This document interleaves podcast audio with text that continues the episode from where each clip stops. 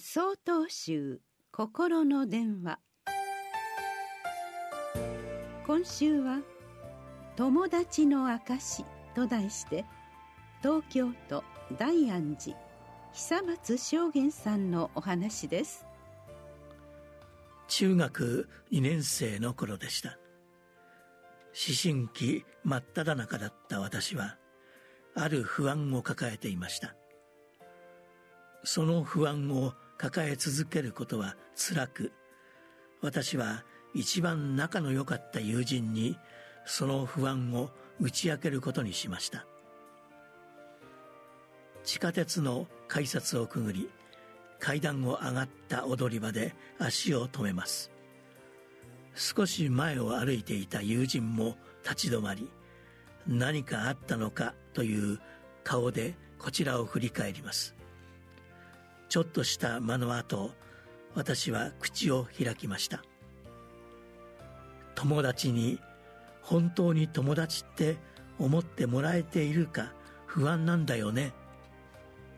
言い終わってから友人を困らせてしまうようなことを言ってしまった。後悔の念が湧きました。けれど彼は真面目な顔をして答えてくれました。俺もそう思う。友達が自分のことを友達と思ってくれているのだろうか。そうした私の不安に対して彼は自分も同じ思いを持っていると言ったのです。その答えを聞いて不思議と私の不安は和らいでいきました。人が何を思っているのかなど結局のところ誰にも分かりません。私が必要としていたのは何よりも同じ不安同じ思いを共有してくれる誰かだったのです。相手のことを自分事として受け取ることを仏教では同時と言います。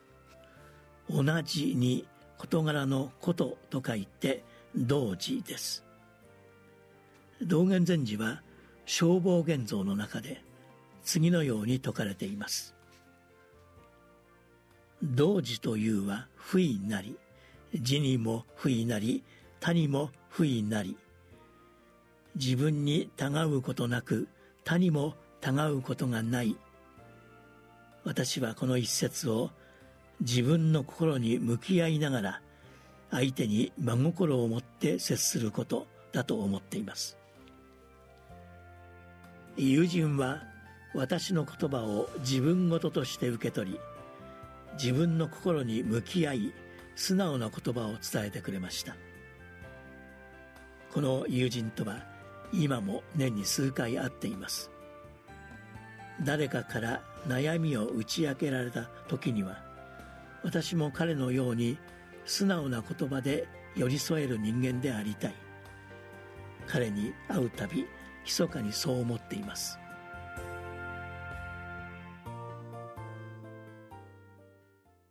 1月24日よりお話が変わります。